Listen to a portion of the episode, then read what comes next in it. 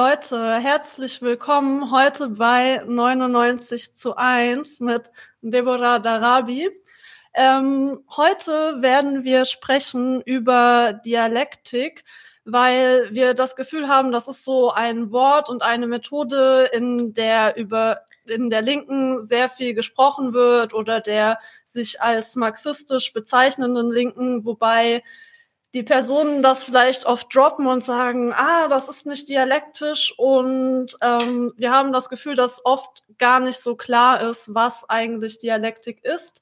Deswegen wollen wir heute ein bisschen darüber sprechen, versuchen ein bisschen Klarheit reinzubringen oder auch erstmal paar Fehlanalysen ähm, aufzuheben.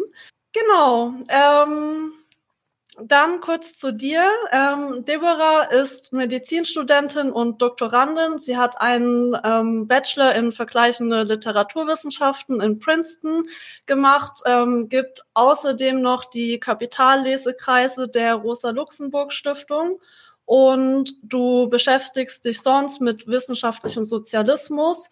Außerdem wird von dir bald ein Beitrag erscheinen in dem Sammelband von Eleonora Roldan Mendivil und Bafta Sabo. Darüber haben wir hier ja auch schon oft gesprochen. Ähm, der Titel ist jetzt auch da. Der Sammelband wird heißen Die Diversität der Ausbeutung. Genau. Und du beschäftigst dich in deinem Beitrag mit Identitätspolitik, mit einer dialektischen Analyse von Identitätspolitik. Ähm, genau. Vielleicht werden wir darüber auch noch sprechen, aber heute reden wir erstmal über Dialektik an sich. Ähm, was ist Dialektik?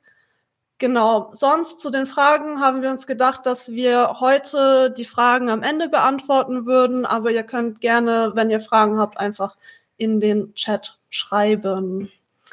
Genau. Dann herzlich willkommen. Danke, dass du da bist. Danke, dass ich hier sein darf. Ich freue mich auch sehr. Cool, cool, cool, cool. Yes. Okay, dann würden wir direkt starten mit dem Interview und davor eine Frage an dich. Wer bist du eigentlich? Was ist dein Hintergrund? Warum beschäftigst du dich mit Dialektik und warum bist du hier, um heute mit uns darüber zu reden? Ja, voll. Erstmal danke für die Einführung. Ich freue mich auch sehr, dass ich hier sein darf. Ähm also, du hast ja schon einiges über mich gesagt, aber zu dem, was du gesagt hast, noch, ähm, damit wir so ein bisschen das Interview auch einordnen können und damit die Zuhörer das auch einordnen können. Ich bin keine Hegel-Expertin, also don't come for me, the Internet, so.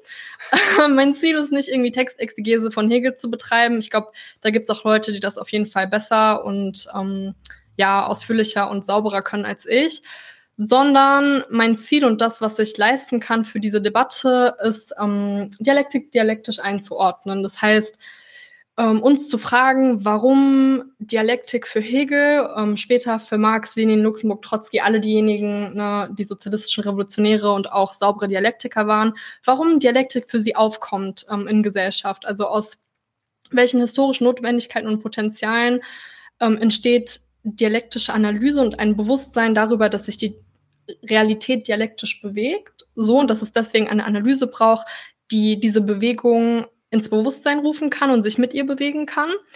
Und ich glaube, um diese Frage substanziell und ähm, sauber beantworten zu können, müssen wir uns angucken, was das Verhältnis von Dialektik zu bürgerlicher Revolution und zur Frage von Freiheit in Geschichte ist. Ne? Also genau, Freiheit kommt zum ersten Mal ähm, in der Form, in der sie sich uns darstellt als geschichtliche Kategorie durch bürgerliche Revolution auf. Und es stellt sich die Frage nach der Verwirklichung von Potenzialen für Freiheit in Geschichte.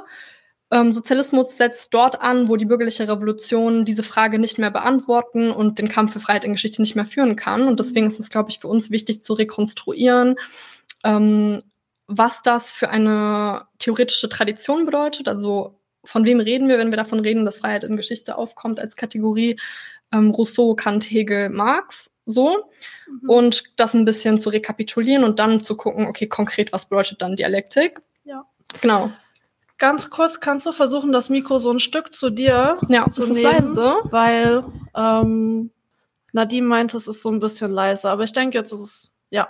Okay, so? Ja.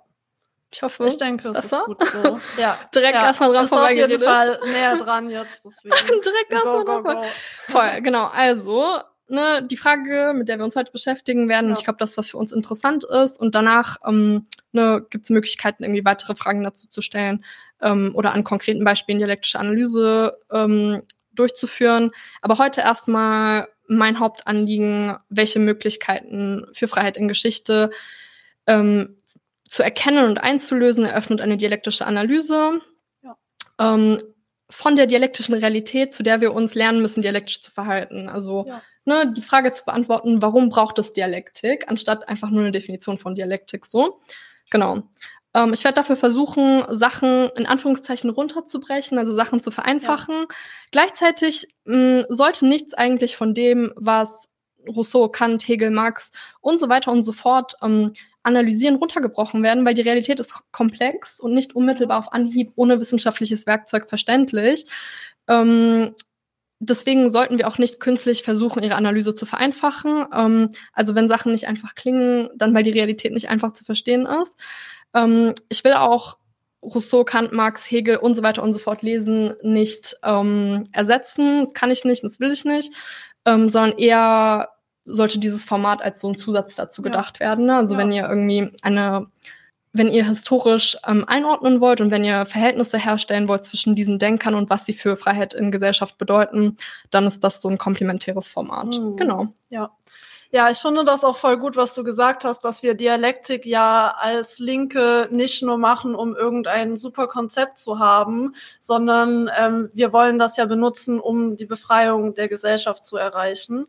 Ähm, genau, und auch also was du gerade auch meintest, ne, es ist schon kompliziert, die Sachen jetzt runter zu äh, runterzubrechen. Wir versuchen so unser Bestes, aber ich denke, dass es auch erstmal gut ist, jetzt so einen Aufschlag zu liefern, um zu schauen, was, was bedeutet Dialektik überhaupt. Und wenn nicht direkt alles klar wird, denke ich, ist das auch in Ordnung, aber genau, dass wir erstmal so darüber sprechen. Ja. Ähm, dann würde ich direkt weitergehen, nämlich was ist eigentlich gemeint, wenn wir über Dialektik sprechen? Das ist ja jetzt in unserem Gespräch auch schon oft ähm, ähm, gedroppt, so, aber was meinen wir eigentlich damit? Voll. Also ich glaube, ein zentrales Problem, was wahrscheinlich sehr viele Leute nachvollziehen können, ist, dass man in der Linken die ganze Zeit irgendwie, oh, das ist ja undialektisch, das ist ja undialektisch und Dialektik, Dialektik, Dialektik und eigentlich weiß eigentlich niemand, was das ist. So. Ja. Also wenn die meisten Linken über Dialektik reden, dann bringen sie sowas wie in Widersprüchen denken oder Gesellschaft in Bewegung verstehen. Also kurz, Dialektik ist eine Analysemethode, die Analysemethode des wissenschaftlichen Sozialismus. Mhm. Und das ist jetzt auch nicht per se falsch oder so, aber das ist nicht alles, um, ähm, weil Dialektik ist nicht eine äußere Analysemethode. Es ist keine Analyseform, die wir der Gesellschaft überstülpen, die wir von außen an sie herantragen. Ähm, also eine bestimmte Art und Weise, in der wir sagen, es ist gut, Gesellschaft so zu denken, sondern Dialektik oder größer gesagt auch Logik ähm, ist als wissenschaftliche Methode, um Hegel zu zitieren, das Bewusstsein über die Form der inneren Selbstbewegung ihres Inhaltes. Ja. Ist jetzt erstmal so, okay, Hegel hat einen schlauen Satz gesagt, aber was heißt das eigentlich? Alle?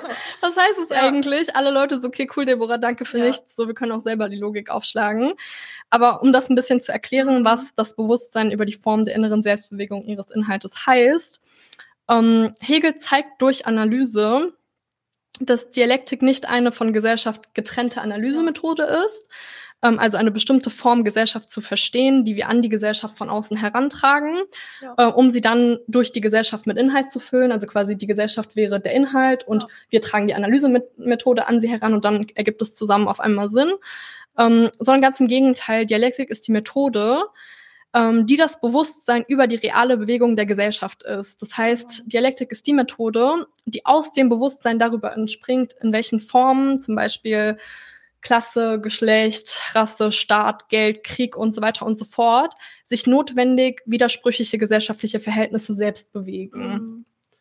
Das heißt, um, um nochmal so versuchen, das in meinen Worten auszudrücken, ähm, Dialektik ist nicht eine Methode, die so von außen rangetragen wird und wo zum Beispiel gesagt wird, okay, wenn wir in diesen, diesen und diesen Formen ähm, denken und über die Gesellschaft nachdenken, dann denken wir sozusagen richtig über die Gesellschaft nach, sondern ähm, es ist sozusagen zusammen mit der Gesellschaft zu sehen und ähm, es spiegelt sozusagen auch die wirkliche Bewegung in der Gesellschaft wieder. Genau, also ja. Dialektik ist das ins Bewusstsein rufen der notwendigen Formen, in denen sich ähm, der Inhalt der Gesellschaft bewegt. Ne? Mhm. Ne? Also es ist quasi das Inbewusstsein rufen davon, wie gesellschaftliche, ähm, wie Geschichte, ne, wie die ja. Bewegung von Gesellschaft, das ist Geschichte, funktioniert. Ähm, genau. Und ich werde mich immer deswegen, weil wir ja jetzt schon daran sehen, wie kompliziert das ist, zu sagen, das ist Dialektik, ähm, weil was Dialektik ist, wie ich gerade schon meinte,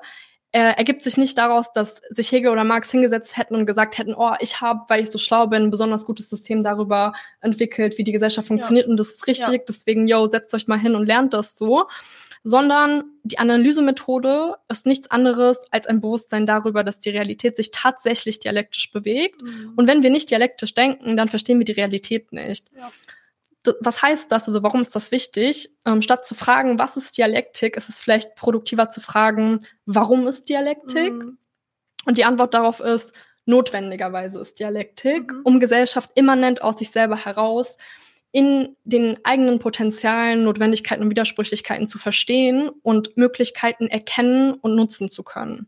Genau. Ja. Das ist erstmal sehr grob. Wir kommen jetzt noch viel näher darauf, was genau. das heißt. Genau, genau. Und auch noch dazu, was das Ganze für die Linke bedeutet, werden wir später noch besprechen.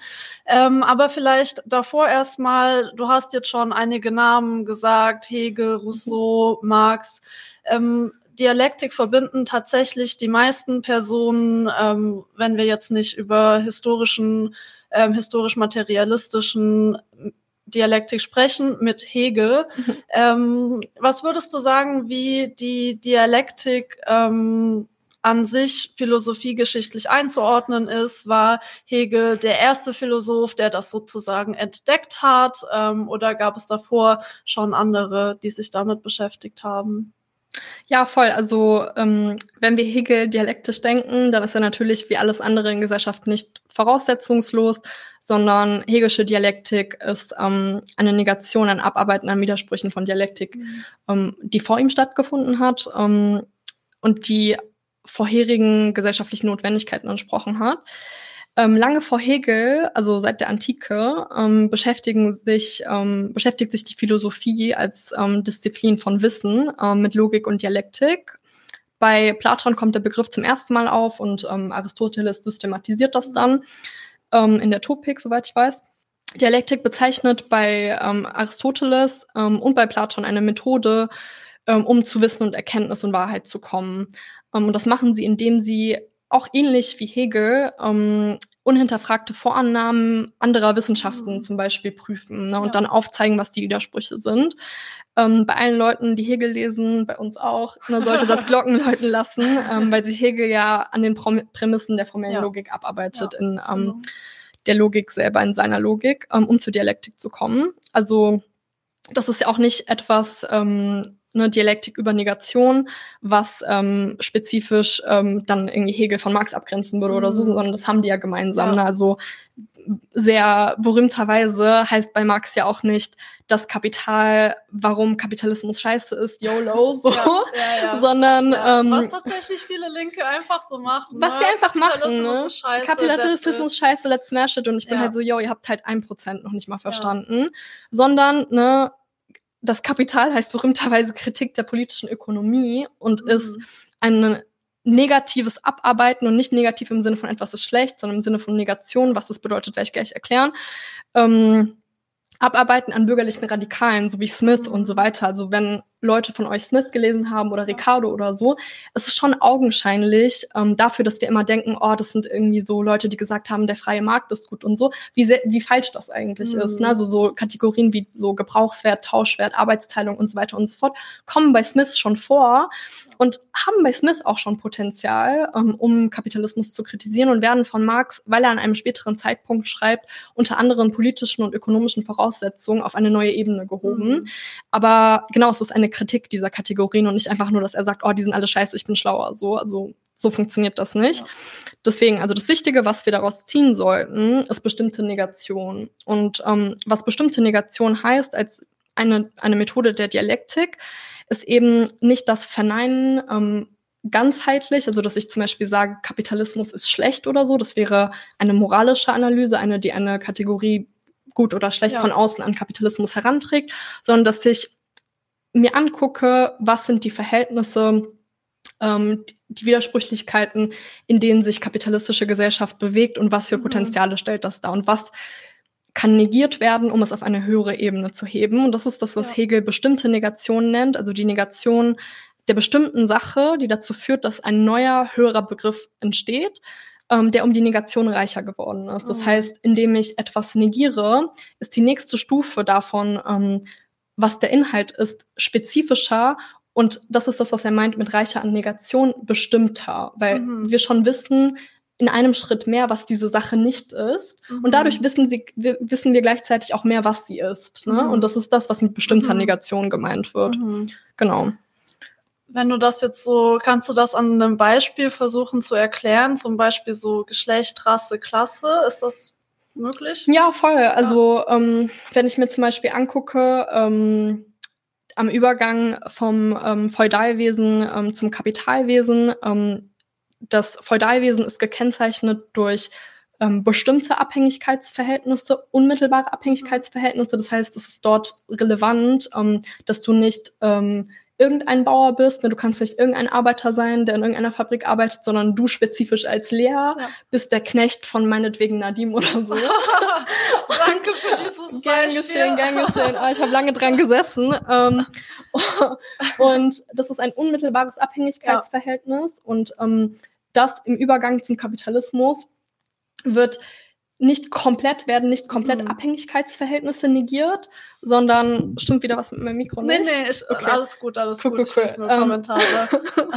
ich bin so, was ja. macht sie da die ganze nee, nee, Zeit? Nee, ich, ich gucke, ähm, lese Kommentare. Genau, und ja. am Übergang, also an ähm, im Aufhebung, in der Aufhebung des Feudalwesens ähm, hin zur bürgerlichen Gesellschaft und ähm, mhm. zur ähm, kapitalistischen Produktionsweise wird eben nicht, werden nicht per se Abhängigkeitsverhältnisse aufgehoben, mhm. sondern Unmittelbare Abhängigkeitsverhältnisse werden mhm. aufgehoben, weil sie unfreier sind, weil sie ein mhm. höheres Maß an Knechtung bedeuten. Ähm, in Bezug auf etwas sehr, sehr Spezifisches. Ne? Es mhm. ist kein allgemeines Argument dafür, so von wegen, ah, Kapitalismus ist besser als Feudalwesen. Wobei ich denke, es gibt höhere Freiheitsgrade und höhere Potenziale mhm. für die Befreiung der Menschheit im Kapitalismus, als es im Feudalwesen gibt. Ja. Und das hängt eben damit zusammen, dass an die Stelle von unmittelbarer Abhängigkeit vermittelte Abhängigkeit gesetzt wird. Das bedeutet, ja. wir stehen jetzt nicht mehr als Individuen in einem Knechtschaftsverhältnis, sondern als Klasse. Ne? Also mhm. es, jeder Arbeiter steht ja. gegenüber dem gesamtgesellschaftlichen Kapital ähm, in einem vermittelten Verhältnis von Abhängigkeit und von Ausbeutung. Aber dieses Verhältnis, in dem wir alle gemeinsam als Klasse gegenüber dem Kapital stehen, mhm. was trotzdem ein Abhängigkeitsverhältnis ja. ist, aber ein vermitteltes, ne, ja. das Unmittelbare wurde verneint, ähm, existiert ein höheres Potenzial, weil dieses allgemeine Knechtschaftsverhältnis auch allgemein aufgehoben werden kann, ja. ne? weil wir alle in demselben Verhältnis gegenüber dem Kapital mhm. stehen und wir nicht quasi von Dorf zu Dorf ziehen müssen, um alle Bauern von ihren Lehnsherren zu befreien, weil sie ja. alle in einem spezifischen Verhältnis stehen, sondern wir können die ganze Klasse befreien. So, ne? Und mhm. das ist quasi die bestimmte Negation. Das bestimmte Abhängigkeitsverhältnis wurde negiert, aus dem ja. hat sich ein höheres, ein bestimmteres, ein vermitteltes Abhängigkeitsverhältnis ergeben und in mhm. diesem Abhängigkeitsverhältnis existieren neue Potenziale für Befreiung. Genau. So würde okay. ich das erklären. Ja. Ja. Gut, dann moving on. Ähm, du hast ja schon gesagt, Hegel arbeitet sich ähm, ab an den Philosophen seiner Zeit, ähm, genauso wie das ja dann Marx später gemacht ja. hat bei Hegel. Ähm, aus welchen Bedürfnissen seiner Zeit beziehungsweise auch aus welchen Mängeln innerhalb der Philosophie hat Hegel denn sein System der Logik als Wissenschaft entwickelt? Ähm, ja, genau. Voll. Ähm, ja, um nochmal auf das zurückzukommen, was quasi das Besondere und Neue an Hegels Dialektik ist, ähm, müssen wir den Bezug und das Verhältnis zu seiner Zeit, also zu bürgerlicher Revolution, und dem aufkommenden ähm, Begriff von Freiheit, also von Freiheit als Kategorie in Geschichte verstehen. Mm, und zwar baut Hegel direkt auf Kant auf und ein bisschen weiter entfernt auf Rousseau. Ähm, auf Rousseau gehe ich gleich nochmal ein, aber vielleicht erstmal zu Kant. Ähm, in der Kritik der reinen Vernunft ähm, stellt Kant die Frage nach der Möglichkeit von Bewusstsein, also konkret danach, mhm. ob es möglich ist, Dinge an sich, also äußerliche, scheinbar in sich selbst bestimmte Dinge zu verstehen ähm, damit wir das verstehen können. Also was ist ja. überhaupt Ding an sich? Was sind äußerliche in sich selbstbestimmte Dinge? Ich glaube, das sagt vielen Leuten nichts, wenn sie den, ähm, ja, ja. wenn sie sich nicht mit Philosophie beschäftigt haben. Obwohl ja auch Philosophie, reflektive Philosophie, wie die ne, vor Kant ähm, ein Abbild auch von Gesellschaft ist. Mhm. Ähm, es gibt ein Problem innerhalb der Philosophie, ähm, was abbildet, wie sich die Realität Leuten darstellt. Ich würde auch sagen, heute noch. Mhm. Und zwar als eine Welt, in der der subjektive Verstand ähm, getrennt von seinem Objekt existiert. Also konkret, ähm, ich existiere und kann denken und kann über Dinge nachdenken. Das trifft auch auf dich zu, das trifft ja. auch auf andere zu. Und wir denken über diese uns äußerliche Dinge nach und versuchen sie zu bestimmen. Aber es gibt mehrere Probleme, was das angeht. Ja. Also erstens existieren diese Dinge auch unabhängig davon, ob wir sie richtig begreifen können oder nicht. Ne? Also ja. in dieser Denke, keine Ahnung, dein Handy ist immer ein existiert Handy. Immer, äh, existiert egal, immer als Ding an sich. Genau. wie du darüber Ganz nachdenkst. genau. Egal wie wir darüber nachdenken, ja. das Handy ist ein Handy, so oder der Computer ist ein Computer, das Glas Wasser ist ein Glas Wasser. Ähm, die existieren unabhängig von unserem Bewusstsein über sie. Und zweitens können wir sie eh nicht ganz begreifen, weil diese Dinge sind uns äußerlich und jeder von uns mhm. denkt über sie mhm. unterschiedlich nach. Mhm. Und selbst wenn wir dieselben Begriffe benutzen, selbst ja. wenn wir dasselbe sagen, gibt es keinen Weg zu verifizieren, dass wir tatsächlich dasselbe meinen und dasselbe ja. bezeichnen. Also zum Beispiel könnte das jetzt heißen, dass ich über mein Handy anders nachdenke als du über mein Handy. Und wenn wir das jetzt zum Beispiel auf Gesellschaft heben, dass ich über Kapitalismus, über Lohnarbeit anders ja. nachdenke als du. Genau, obwohl wir ja. beide Kapitalismus und Lohnarbeit sagen, ne? Ja, ja. ähm, ja. Genau, und dieses Problem, ähm, dass wir den Subjekt-Objekt-Dualismus innerhalb der Philosophie nennen, mhm. bildet eine äh, prämoderne Welt ab, ähm, die aufgrund von feudalen Gesellschaftsverhältnissen und spezifisch auch Religion unfrei ist, auf eine Art und Weise, wie es die heutige Welt nicht ist. Ähm, was heißt das? Das heißt, alles, was existiert, alles, was ist, ähm, in der prämodernen Welt, in der Welt, in der Freiheit noch nicht als Kategorie aufgetreten ist, ähm, ist alles, was ist, schon immer so gewesen und ist aus sich selber heraus so. Also es ist eine Äußerung eines vorgesellschaftlichen Prinzips, meistens Gott, ähm, und hat außergesellschaftlich Bedeutung. Das heißt, Dinge in der Welt haben keine Bedeutung, weil sie in einem Verhältnis zur Gesellschaft stehen, die gemacht wird. Mhm. Ähm, sie stehen nicht in einem Verhältnis zur Gesellschaft, in dem sie und Gesellschaft konstituiert werden, mhm. sondern sie sind Dinge an sich mhm. und wir müssen sie uns äußerlich, also wir müssen uns ihnen äußerlich nähern. Mhm. Ähm, um das als Beispiel zu bringen, ja. ich glaube, das ist ziemlich leicht verständlich, das ist auch darüber, worüber ich den Identitätspolitik-Artikel geschrieben ja. habe. Ähm, Rassismus und Rasse existieren und wir müssen sie analysieren. Sei es als, keine Ahnung, Vorurteil, sei es als Ausbeutungskategorie und so weiter und so fort, aber nicht als etwas, was im Verhältnis zu uns entsteht. Ne? Also, mhm. dass uns hier ähm, ist das Subjekt von Geschichte, das wäre die sich selbstbewusste Arbeiterklasse, das wäre der Standpunkt des Proletariats als Subjekt in Geschichte.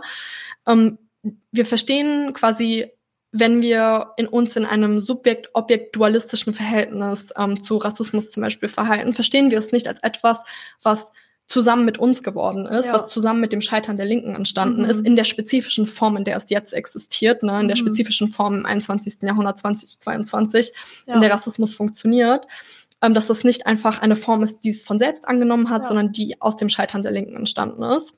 Ähm, Und ganz kurz, ja.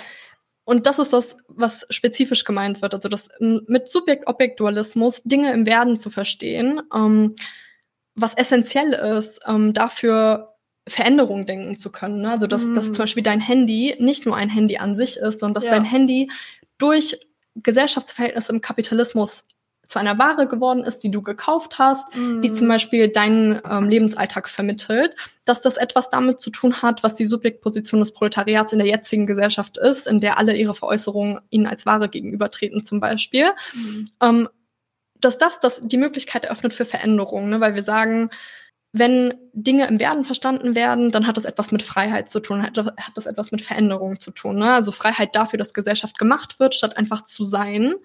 Ähm, mhm. Und dieses Bewusstsein darüber, dass Gesellschaft gemacht werden kann, dass Geschichte gemacht werden kann, anstatt dass Ges Gesellschaft einfach immer ist und auch immer so bleiben wird und ihre Aufgabe ist einfach nur, sich zu reproduzieren, dieses Bewusstsein kommt mit bürgerlicher Revolution auf. Mhm. Und ähm, diese Subjekt-Objekt-Dualismus in dem bezüglich dem, was du gerade gesagt hast, also Identitätspolitik und der Linken, aber auch den Verhältnissen insgesamt, heißt eigentlich, dass sozusagen wir als Linke uns ähm, mit reinnehmen müssen in die Gleichung. Also zum Beispiel ähm, mit analysieren und mitdenken müssen, wie wir über bestimmte Sachen nachdenken und die sozusagen nicht voraussetzungslos betrachten oder auch sagen, es ist so, ja, genau. Ähm, ja, ich denke, also wenn ich das Subjekt sage, dann meine ich das ähm, selbstbewusste Proletariat. Mhm. Also auch nicht unbedingt einfach irgendwelche Linke, sondern diejenige ja. Linke, die es in Geschichte geschafft hat, die heute meiner Meinung nach überhaupt nicht existiert, so, die es in Geschichte geschafft hat, ähm, den Standpunkt des Proletariates ähm, aufzubauen und aus dem Standpunkt des Proletariates heraus, also aus dem universellen Standpunkt, ähm, Geschichte zu machen. Ähm, und in Abwesenheit dieses Subjektes, also in Abwesenheit des Subjektes von Geschichte, stellen sich die Phänomene als solche dar. So. Und ich glaube, so, wenn ich sage, die Linke soll sich nicht aus der Gleichung nehmen, dann meine ich so, die Linke soll nicht so tun, als wäre sie das Subjekt, weil so ist sie nicht. Es gibt ja. das Subjekt gerade nicht. Ne? Das Subjekt, was Geschichte tatsächlich macht. Ähm, genau. Das ist so ein bisschen mein Take. Okay. Ich habe noch ein bisschen was Gut. zu Kant, soll ich sagen, oder do you want to move on? So? Ähm, nee, sag gerne das zu Kant. Ich glaube, okay. dass dann auch ein bisschen ähm, deutlicher wird, was genau Hegels Kritik ist, ähm, genau. wie er sie entwickelt. Genau, genau, genau, genau. Ja. Ähm, ja, also Kant nähert sich dem Problem von Subjekt und Objekt, ähm, also von theoretischer und praktischer Philosophie oder Theorie und Praxis, indem er eine Einheit, ähm, ein spekulatives Verhältnis beider zeigt. Also indem er ähm, Subjekt und Objekt aufeinander bezieht, mhm. ähm, als sich gegenseitig setzende und sich gegenseitig verändernde. Ganz kurz, was meinst du mit spekulativ? Spekulativ heißt ein Verhältnis, ähm, in dem zwei Sachen aufeinander bezogen werden in einer Einheit, die aber in ihrem Ändern sich befinden. Ne? Also mhm. es ist nicht das Subjekt und das Objekt, die immer gleich bleiben, sondern beide ändern sich im Verhältnis zueinander, okay. beide heben sich gegenseitig auf und beide sind widersprüchlich werden zueinander widersprüchlich und heben sich auf eine höhere Ebene, mhm. aber müssen als Einheit begriffen werden. Und spekulativ ähm, im Gegensatz zu einem normalen, einem, einem ordinären Verhältnis ist eben eins, in dem beide Teile der Einheit in ihrer Veränderung begriffen werden. Das ist das spekulative Verhältnis mhm. bei Hegel und ich würde sagen, das ist ja. das spekulative Verhältnis bei Kant. Okay. Ähm, genau, also das bedeutet, dass Kant zeigt, ähm, als Lösung, also als eine, eine Antwort ähm, auf ähm, den Subjekt-Objekt-Dualismus, in dem Veränderung nicht möglich ist, weil wir, wie gesagt, dem Objekt immer extern sind und das Objekt unabhängig von uns existiert. Das heißt, wir können uns töten, aber so, ich kann, das Einzige, was ich machen kann, ist in meinem eigenen Bewusstsein, mich der Wahrheit, die außerhalb von meinem Bewusstsein in dem Objekt existiert, zu nähern. Mhm. Ähm, aber das ist ja nur mein Bewusstsein. Das bedeutet ja. nicht, dass mit dem Objekt selber irgendetwas passiert. Das Einzige, was ich mache, ist ständig besser zu verstehen. Ja. Und ja. aus diesem Verständnis heraus, wie gesagt, existiert kein Potenzial für Veränderung. Und was Kant eben macht, ist, sich diesem Problem zu nähern, indem er zeigt, dass es eine Einheit von Subjekt und Objekt ähm, über Theorie und Praxis gibt. Ne? Also dass wir Objekte theoretisch in unser Bewusstsein heben, weil wir ein, in einem praktischen Verhältnis zu ihnen stehen. Das heißt, dass, dass sich das, was Objekte für Subjekte sind, ähm, sich zusammen mit praktischen Verhältnissen ändert. Also er zeigt, dass mhm. Wissen und Bewusstsein abhängig von sich ähm, ändernden sozialen Verhältnissen sind. Ähm, er zeigt, dass Wissen und Bewusstsein keine Kategorien der Ewigkeiten sind, sondern sozial gemacht werden und sich mhm. verändern.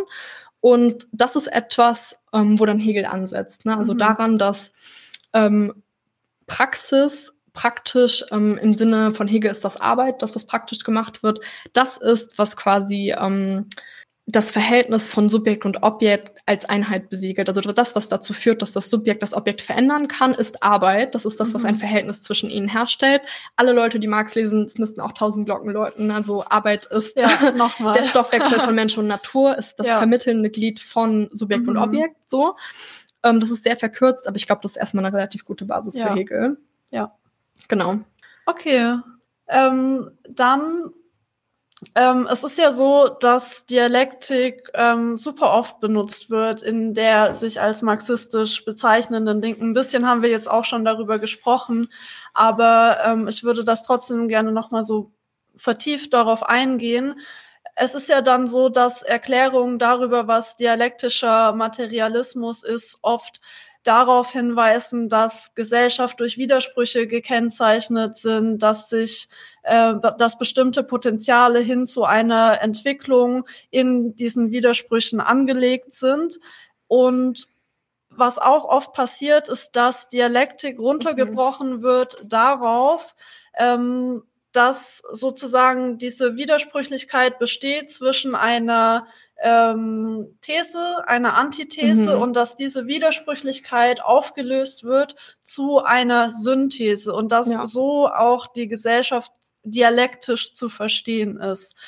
Würdest du sagen, das reicht aus für ein Verständnis von Dialektik?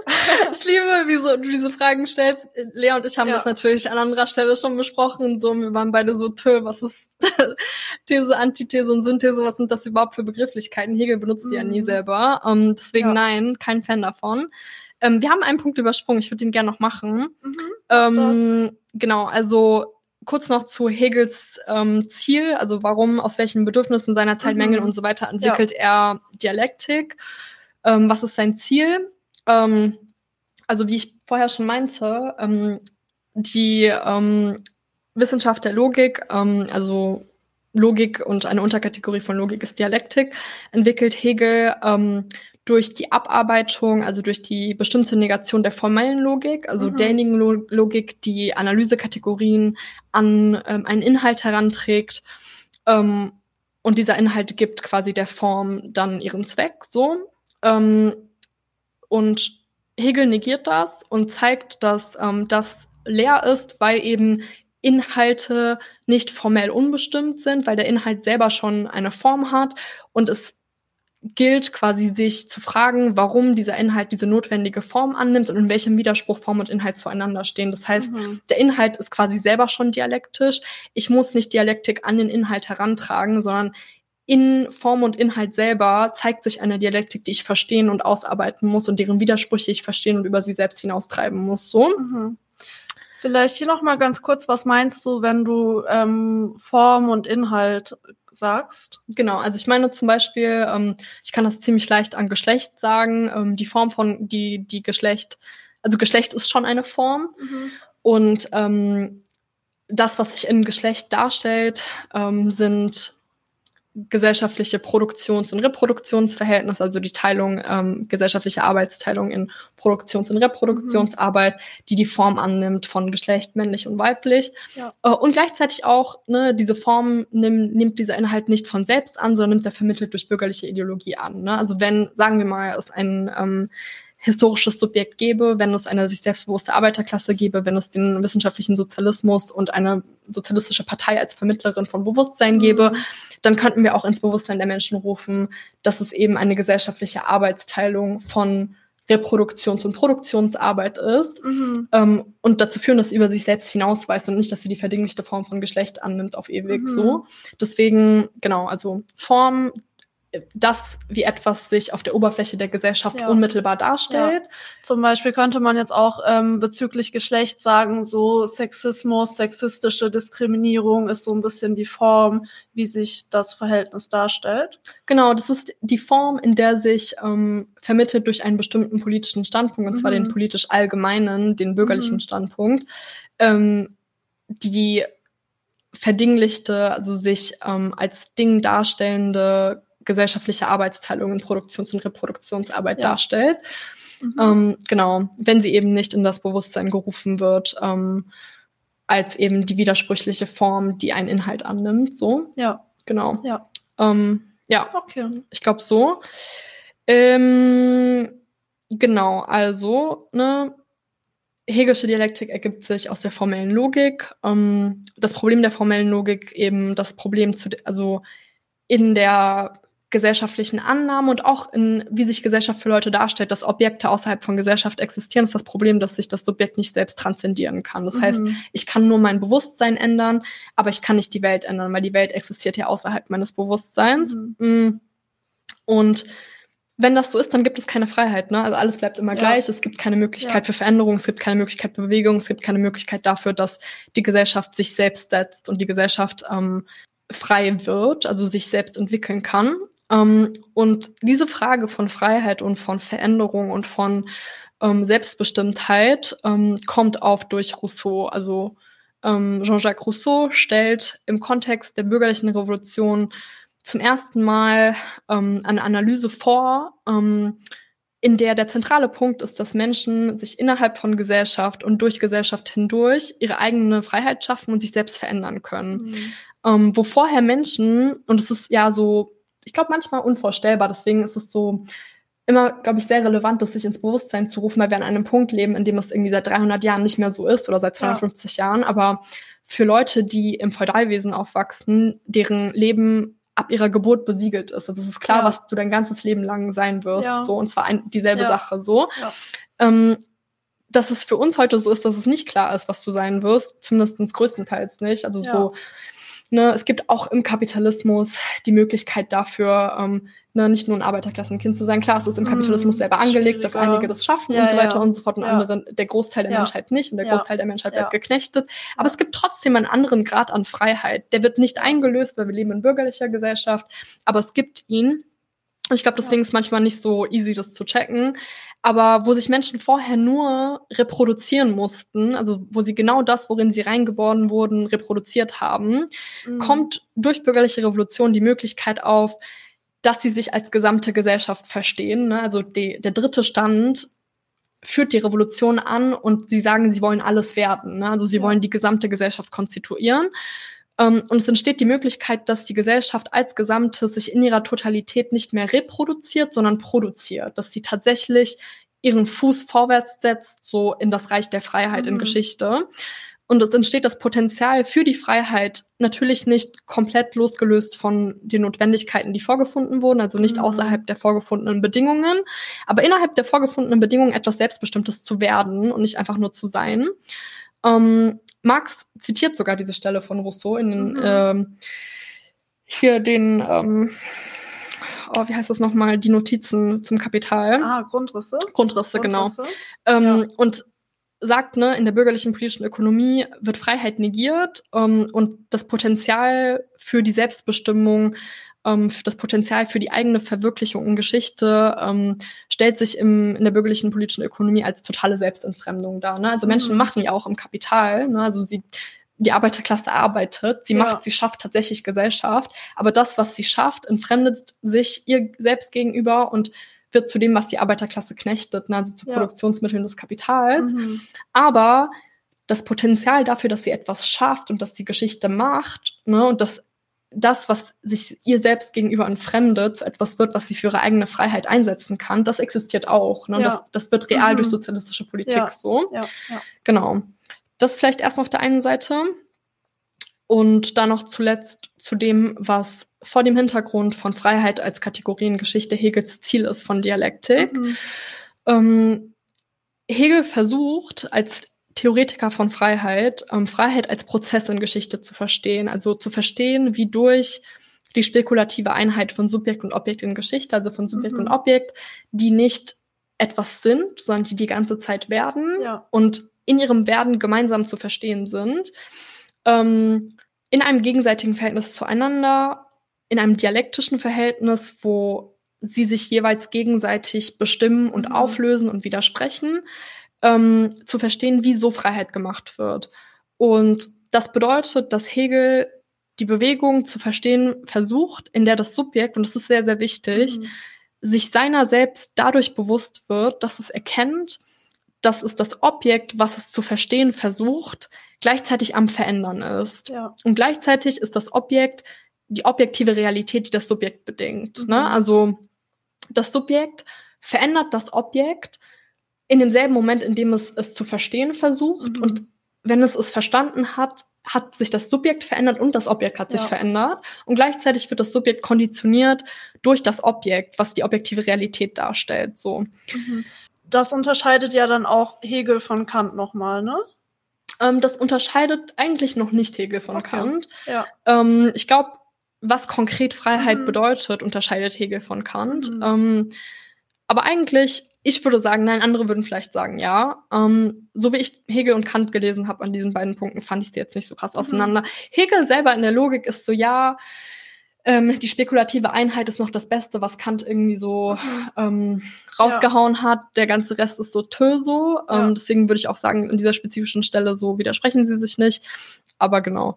Mhm. Ähm, genau, also Freiheit bedeutet das Bewusstwerden davon, dass wir die objektiven Verhältnisse, die uns bestimmen, verändern können und uns durch den Prozess des Tuns und des Bewusstwerdens darüber selber ändern. Mhm. Ähm, interessanterweise, ich weiß nicht, ob die Herr Knecht-Dialektik dir was sagt. Bisschen, aber bisschen. Ja, ja. ja, ich habe das Gefühl, ja. das ist das ist der Inhalt der Herr Knecht Dialekt und ich habe das Gefühl, alle verstehen das falsch. Alle mhm. nehmen das mhm. immer so als so ein vulgäres so ähm, Sklavenhalter und Sklavendialektik mäßig, so als ob das so ähm, zwei Subjekte wären und der eine knechtet den anderen so. Mhm. Aber der Inhalt der Herr Knecht Dialektik ist ja dass das sind nicht zwei Subjekte, sondern Subjekt-Objekt, mhm. so, ne? Und der Knecht in, in diesem Verhältnis, in der Herr-Knecht-Dialektik ist das Objekt.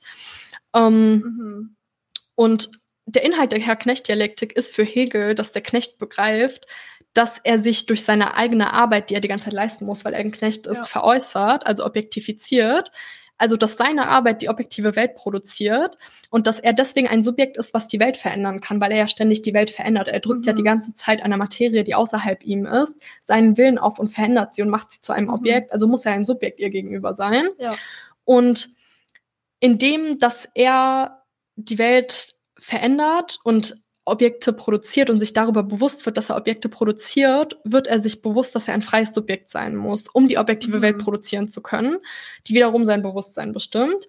Das heißt, seine Freiheit, und das ist, das, glaube ich, einer der zentralen Punkte für Hegel, ist geknüpft an das Bewusstsein, dass er ein freies Subjekt ist, weil er fähig ist, die objektive Welt zu verändern, die gleichzeitig sein Bewusstsein bestimmt. Ne? Also wir mhm. haben so mhm. sehr komplex so Subjekt-Objekt. Subjekt kann ja. das Objekt verändern und wird sich dadurch seines Objektseins bewusst. Mhm. Und gleichzeitig konditioniert das Objekt natürlich auch die Welt, in der das Subjekt lebt. Ne? Ja.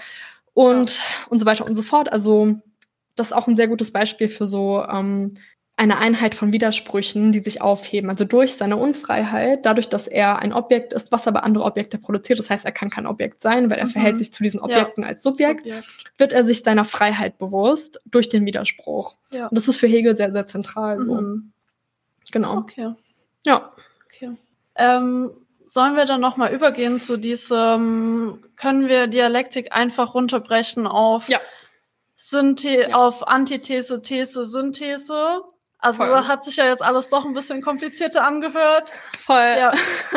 Also wie ja ganz am Anfang, deswegen wollte ich das nochmal so voranschieben, weil als ich so mhm. diese Fragen ausgearbeitet habe, war ich so, hm, mh, mm, ich glaube so, ich kann mir vorstellen, dass sich das jemand anhört und ist so, boah, so ist nicht so easy peasy lemon squeezy und so ist ja. es halt auch nicht, weil die Realität ist auch nicht easy peasy lemon squeezy und ich so, ich will nicht methodisch künstlich etwas verändern, was nicht so ist. So, das ist ja, ja. der ganze Zweck von Dialektik. Ähm, also These, Antithese, Synthese, nein. So streicht es, so macht einen roten, roten Kreis drum und streicht einmal durch. So, ähm, ne, das sind Begriffe, die später ähm, meiner Meinung nach durch den Verfall so vom sozialistischen Standpunkt, durch den Verfall der Fähigkeit, ähm, weil Dialektik in Geschichte aufgehört hat, weil es nicht mehr ein Subjekt gab, was in Geschichte eingegriffen und sie verändert hat, ne, das Objekt, ähm, es Leuten auch schwieriger ähm, gefallen ist und es schwieriger geworden ist, dialektisch zu denken und sie deswegen angefangen haben, Schablonen an ähm, ja, mhm. Dialektik ranzutragen und Dialektik ja. auch zur Schablone zu machen, ja. also zu einer verdinglichten Einheit ja. so, von These, Synthese, Antithese, so was ist das? Was ja eigentlich das genaue Gegenteil davon ist, weil es ja gerade nicht dieses Schablonenhafte ist. Wir haben zum einen das, zum anderen das und daraus entsteht dann ähm, mehr oder weniger mechanisch automatisch das. Voll, so. und stimmt halt einfach nicht so. Ja. Mm, und nach wie vor so, ne, niemand dieser Leute, also Hegel, Marx und so weiter, verwenden diese Begriffe, sondern diese ja. Begriffe. Übrigens ist es auch so, wie ich Dialektik gelernt habe, also so in der Uni vor, keine Ahnung, jetzt acht oder neun Jahren oder ja. so, hat so ein Professor, im Nachhinein weiß ich so, der hatte keinen Plan. In dem Moment war ich so, oh mein Gott, er ist so schlau. Weil er so, so, ähm, es gibt so ein mhm. Bild, was Leute immer zeichnen, wenn sie so ähm, These, Antithese, Synthese aufzeichnen, ja. hat er so angezeichnet, immer so, ja, this is Hegel's Dialectic, ja. so, der war so englischsprachig und ich war so, oh mein Gott, Dialectic, so. Und jetzt bin ich so, wow, wie schlecht, ist einfach falsch. Also so, du hast Wörter verwendet, du hast Konzepte von außen an etwas rangetragen, was nicht der immanenten Analyse entspricht. So, was ist das? Genau. Stattdessen, statt eine Schablone zu verwenden, würde ich sagen, versucht Dialektik zu verstehen als den Prozess von Freiheit in Geschichte durch Widerspruch und Negation. Also ähm, Potenziale werden realisiert dadurch, dass das Seiende negiert wird. Also die feudale mhm. Gesellschaft, wie wir besprochen haben, ja, genau. von unmittelbaren Abhängigkeitsverhältnissen und dem ständigen Sein wird durch bürgerliche Revolution negiert und wirft so Potenziale für vermittelte Herrschaftsverhältnisse, die aber auf einer höheren Ebene aufgehoben werden können ähm, und eben das Freiheit zum Werden auf. Und die Quelle von Dialektik, das, was quasi ähm, die spekulative Einheit bedeutet ähm, und das Subjekt zum Subjekt macht, so gegenüber dem Objekt und was dazu führt, dass das Subjekt auf das Objekt einwirken kann, ist Arbeit. Ne? Also mhm. ähm, wir erinnern uns auch an Kant, wir stehen in einem praktischen Verhältnis zum Objekt. Ähm, das Arbeit ist das, was das spekulative Verhältnis zwischen Subjekt und Objekt, in dem sie sich gegenseitig bestimmen, ins Bewusstsein rufen und verändern, vermittelt. Ähm, wer bis jetzt so nicht verloren gegangen ist bei Subjekt-Objekte-Vermittlung, Spekulation ja. und so weiter und so fort, der müsste hier Marx erkennen. Also der müsste erkennen, dass so Vermittlung durch Arbeit passiert. Ja, ja. Genau. Ne, also wir sehen wieder so dort, das finde ich immer sehr interessant, wenn ich sowas lese, weil in so unmittelbarem, vulgärem Marxismus sind alle Leute immer so, ja, Kant bürgerlich, Rousseau bürgerlich, äh, Hegel bürgerlich, mhm. alles schlecht, Marxismus ja, ja, gut ja, so. Und wenn du dann wirklich die Texte liest, ist es, so ist es uns ja auch ergangen, bist du so, ha, hieß es nicht eigentlich, so Hegel wäre so dreckiger Idealist so und hätte genau. gesagt, alles, alles findet nur in den alles Gedanken nur in den Gedanken statt, genau. und dann liest du auf einmal die, die Logik und da steht so, ja, so die Kritik an dem, was Leute heute als Hegels Idealismus bezeichnen, und zwar, dass alles in Gedanken stattfindet und erst so, es geht um Transzendieren, es geht darum, darum, ja. dass das Subjekt in ein Verhältnis zum Objekt tritt und das Objekt verändern kann. Und du bist so, ha, sie sind wohl doch nicht so unterschiedlich, wie ich dachte. Und ich denke, ja. das ist so der glorreiche Beitrag, den niemand haben wollte, so von Stalinismus und von dem Verdinglichen von linken Positionen, zum Zitieren von irgendwelchen Leuten und zum Runterplappern von ja. Positionen, die wir selber nicht wissenschaftlich gelesen, nachgewiesen oder nachvollzogen haben, so. Ja. Deswegen Kontinuität auf jeden Fall. Die Linie, würde ich sagen, ist wirklich ziemlich eindeutig so. Rousseau, Kant, Hegel, Marx mhm. und zwischendrin auch noch Feuerbach und andere. Mhm. Ja. Okay, du hast jetzt schon so ein paar Sachen angesprochen, über die wir auf jeden Fall später noch mal ein bisschen tiefer reden wollen. Gerade so, das war Hegel jetzt Idealist, inwiefern war Hegel Idealist? Aber bevor wir dazu kommen, würde ich gerne noch dazu sprechen, ähm, darüber sprechen, wie die bürgerliche Gesellschaft ähm, Gesellschaft versteht, die Verhältnisse versteht, äh, in denen wir leben und ähm, wie sie sie auch im Gegensatz zum dialektischen ja. Denken versteht. Ähm, vielleicht kannst du da auch darüber sprechen, was dialektische Kategorien wie zum Beispiel Vermittlung oder Unmittelbarkeit bedeuten. Ja, ja. voll. Also bürgerliche Gesellschaft ähm, im Gegensatz ne, zu Rousseau, Kant, Hegel, ähm, die ich als bürgerliche Radikale bezeichnen würde und die auch tatsächlich bürgerliche Radikale waren, also die das Projekt von bürgerlicher Revolution verfolgt haben. Und dieses Projekt konnte die bürgerliche Klasse irgendwann nicht mehr erfüllen, aber das ist eine andere Diskussion. Ähm, bürgerliche, nicht radikale Gesellschaft, sagen wir, bürgerliche Gesellschaft heute, verharrt im Subjekt-Objekt-Dualismus und versteht Dinge nicht mehr in ihrem ähm, Werden, sondern in ihrem Sein. Also wir meinen damit, ähm, wenn ich Dinge sage, ich meine jetzt nicht nur irgendwie Sachen, so Handy, Wasser, Computer, Stift, was mhm. auch immer, sondern eben auch ähm, gesellschaftliche Formen. Und ja. die Gesellschaft, in der wir leben, die bürgerliche Gesellschaft, versteht ähm, Dinge als in sich selbst bestimmt und unmittelbar verständlich. Das heißt, ähm, zum Beispiel Geschlecht entweder als etwas, was einfach nur auf biologische Organe korrespondiert, ja. so oder so wie die linke Geschlecht versteht, als etwas, was unmittelbar aus gesellschaftlicher Arbeitsteilung ähm, in Produktions- und Reproduktionsarbeit folgt. Ähm, und das ist halt, ne, apropos Negation, das ist nicht komplett falsch, sondern das ist der Inhalt von Geschlecht. Die Frage Mhm. ist aber, warum stellt sich die Arbeitsteilung in Produktion und Reproduktion im Kapital notwendigerweise in der Form von Geschlecht dar? Das ist nicht aus sich selbst heraus so, ähm, sondern die Form ist im Verhältnis von Subjekt und Objekt, also dem sozialistischen Standpunkt zur Gesellschaft zu suchen. Und Mhm. um das bisschen so noch zu vereinfachen, runterzubrechen, Ja. let's go. Ähm, Vermittlung und Unmittelbarkeit bedeutet, also Unmittelbarkeit bedeutet einfach, dass, dass die dominant in der Gesellschaft, in der wir leben, Leute denken, sie könnten Sachen aus sich selbst heraus verstehen. Ne? Das Mhm. heißt, wenn ich dir einen Geldschein gebe zu irgendjemandem Ja. auf der Straße, sind Leute nicht so, ah, was sich hier darstellt, ist äh, ähm, Wert in seiner Geldform, Mhm. als allgemeines Äquivalent, als ähm, geronnene Arbeitszeit und so weiter und so fort. Was auch historisch als Geld irgendwie Ge- als genau. Geldschein Genau, was ist. historisch äh, ne, die Form von Ja. Scheinen annimmt und so weiter, weil Münzen sich in der Zirkulation abnutzen. So, das wird nie, niemals jemand Ja. sagen, so, es wäre Ja. auch richtig wack, so, sondern es ist einfach ein Geldschein, that's it, so Punkt. Es ist einfach ein Geldschein. Ja. Und das ist, das ist der Punkt. Die Gesellschaft, in der wir leben, die bürgerliche Gesellschaft, schafft den Schein der Unmittelbarkeit. So, in der Gesellschaft stellt sich alles so dar, als wäre es aus sich selbst heraus unmittelbar verständlich Mhm. als wäre es nicht alles, was du siehst in Gesellschaft, ein Verhältnis, ein Ja. Verhältnis von Dingen zueinander, von Dingen zu den gesellschaftlichen Produktionsverhältnissen, von den gesellschaftlichen Produktionsverhältnissen zu den gesellschaftlichen Klassenverhältnissen, als wäre nicht alles ein Verhältnis, sondern als wären Sachen konkrete Dinge, die in sich selbst bestimmt sind. Wie wir bis jetzt Mhm. schon besprochen haben, dass Dinge in sich selbst bestimmt sind, bedeutet, dass sie nicht verändert werden können, ne? dass wir Ja. sie einfach nur verstehen können und dass sie aber so sind, wie sie sind und so lass es einfach.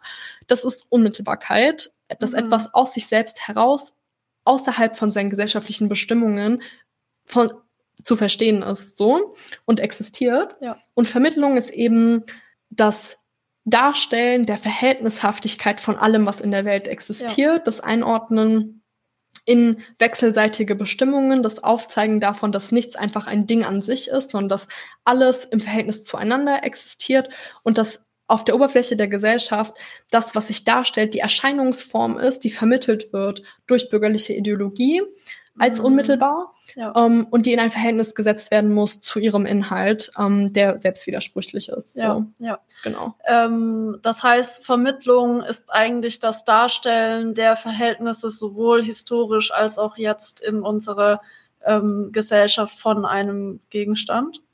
Ja, und es ist auch das Darstellen ähm, des der, also warum quasi ähm, der spezifische Inhalt, der bestimmte Inhalt, um den es geht, eine besondere Erscheinungsform annimmt. Also auch das Aufzeigen so der Notwendigkeit der Erscheinungsform, aber auch, wie du meintest, das, das Mhm. ähm, Herstellen von Verhältnissen in Gesellschaft. Also aufzuzeigen, so, dass alles eine bestimmte Form annimmt aufgrund eines bestimmten Verhältnisses, so, ne, Mhm. des Subjekt-Objekt-Verhältnisses. Ja. Ja. Genau.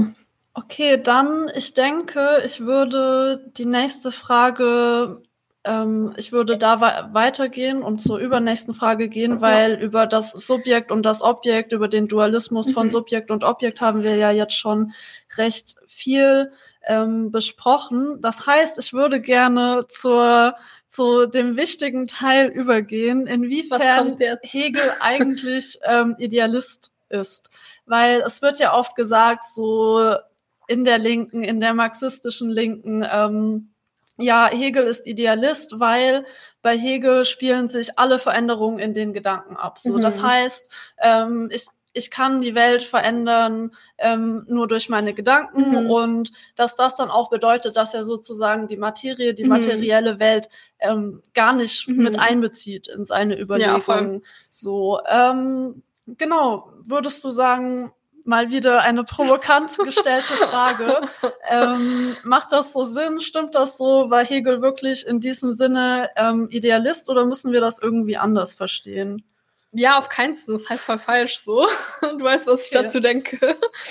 ähm, also ich glaube, das ist wieder so ein Klassiker, so Marxismus ist krass vulgär geworden. Also die meisten Marxisten in sehr sarkastischen Anführungszeichen. Ähm, ich setze es in Anführungszeichen, weil ich so eins denke, dass das heute nichts mehr bedeutet, weil Leute denken, so Marxismus ist schon so, wenn du sagst, so, oh, Ausbeutung und Unterdrückung ist schlecht, dann bist du Marxist, so, und das ist halt so Mhm. gar nicht. Das ist einfach so, du bist ein gut Mensch, clap, clap, so. Du findest Kapitalismus scheiße, wie wir vorhin schon gesagt kleines, haben. kleines, so goldenes Ja, Sternchen ja, für dich. Sowas hast ja. du geleistet, so nicht so krass viel. und B, so abgesehen davon, dass sich jeder Marxist nennt und es bedeutungslos geworden ist, wie weit wir auch hinter das zurückgefallen sind, was Marxismus einmal bedeutet hat, dass Leute das ernsthaft behaupten können. Ne? Also, ähm, dass sie sagen so, oh, ich bin Marxist, so, weil Ausbeutung und Unterdrückung mhm. ist voll unmenschlich, so.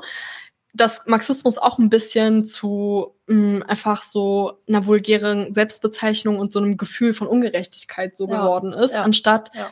so die sauberste wissenschaftliche Analyse der Gesellschaft mit revolutionären politischen Konsequenzen zu bedeuten. Ne? Also so, ich glaube, wenn Leute sagen so, ah, oh, irgendwie Hegel ist Idealist oder oh, keine Ahnung, Lenin ist ja voll autoritär oder was auch immer, so, ja. ne, so verschiedene vulgärste Positionen, ähm, dann fehlt ihnen einfach immanente und dialektische Analyse von mhm. ihrer eigenen Geschichte, von dem, was Marxismus bedeutet. Ja. Ich glaube, konkret bezogen auf Hegel ist es schon schwer, weil mh, mm, ich finde immer, wir lesen so Marx-Texte und so komplett ohne Grundlagen. Also wir lesen zum Beispiel einen Marx-Text, ohne jemals Hegel gelesen zu haben, aber keiner dieser Leute, nicht Marx, nicht Lenin, nicht Luxemburg, nicht Trotzki, haben einfach nur Marx gelesen. So, also Marx selber offensichtlich ja. nicht, nehmen ihn raus aus der Reihe, aber so, diese Leute haben halt alles das gelesen, was ich gerade genannt habe, ne? Mhm. Kant, Rousseau, Hegel, ja. so und noch viele mehr. Ähm, und deswegen, wenn die zum Beispiel sagen, irgendwie Marx stellt Hegel auf den Kopf, wenn Engels das schreibt, so, dann schreibt er das halt in dem Verständnis, dass alle Leute Hegel gelesen haben, dass alle Leute Kant gelesen haben mhm. und dass sie das mhm. einordnen können. Und das ist heute ja. einfach nicht mehr der ja, Fall. Ja. Deswegen, wenn Leute das heute lesen, verstehen die das anders, weil sie nichts anderes wissen. So. Mir ist das jetzt auch nochmal aufgefallen, nachdem ich bisschen mehr Hegel gelesen habe, dass ich so marxistische Texte ganz anders verstehe und so Aspekte sehe, die ich davor überhaupt nicht gesehen habe. Und ne, das macht ja dann wirklich auch eine andere Bedeutung von dem Text insgesamt aus oder ich begreife den Text dann anders. Ja, ja, voll, voll und so tiefer, ne? Weil wie gesagt, diese Leute, die diese Texte geschrieben haben, so die genauesten Leser waren von Hegel, die genauesten Leser waren von Kant, so, ne? Also so mh, mm, das, was für uns heute so auch voll komisch und irgendwie so philosophische Selbstbespaßung ist, das war so orthodoxe, so marxistische Schule für diese Leute. Ne? Die haben diese Texte gelesen, weil das sind bürgerliche Radikale, aus denen sich Marxismus entwickelt hat. Ähm, genau, also um auf diese so Hegel ist er Idealist, ist er nicht Idealist Frage zu kommen und das mal so ein bisschen versuchen sauber zu beantworten. Hegel selbst zeigt in der Phänomenologie und in der Logik sehr deutlich, wie Bewusstsein von Sein, also der objektiven Realität bestimmt wird und gleichzeitig die objektive Realität bestimmt. Also er zeigt ein dialektisches Verhältnis, mhm. ein zweiseitiges Verhältnis. Äh, in dem Sinne ist sein Idealismus charakterisiert durch die Erkenntnis, dass Bewusstsein ein soziales Produkt ist. Mhm. Und das heißt, durch Sein konditioniert wird und gleichzeitig ähm, die soziale Realität produziert, ähm, ja. mit dem es in einem ständigen, widersprüchlichen, sich selbst negierenden und aufhebenden Verhältnis steht. Ähm, ich denke, so darüber haben wir ja auch schon geredet. Der Punkt, an dem Marx Hegel auf den Kopf stellt, ja. ist nicht der Ho Punkt, an dem Hegel platt gesagt hat, die Welt entsteht aus den Gedanken, ne? aka ja. das, was Leute immer, immer wieder sagen, ja. ohne jemals ein Wort Hegel gelesen zu haben. Ähm, das wäre ja genau ein einseitiges und nicht ein dialektisches Verhältnis, genau. wenn er genau. sagen würde, die Welt kommt aus dem Kopf so eine Seite und Dialektik sind zwei Seiten, ja. also Dialektik so. Ja. Ähm, sondern darin, wie genau spekulative Dialektik, also die Einheit von Subjekt und Objekt, innerhalb derer die geschichtliche Bewegung von Freiheit stattfindet, aussieht. Und für Hegel stellt sich diese Einheit im Staat dar. Ne? Also mhm. Hegel schreibt vor den gescheiterten bürgerlichen Revolutionen von 1848 in Europa.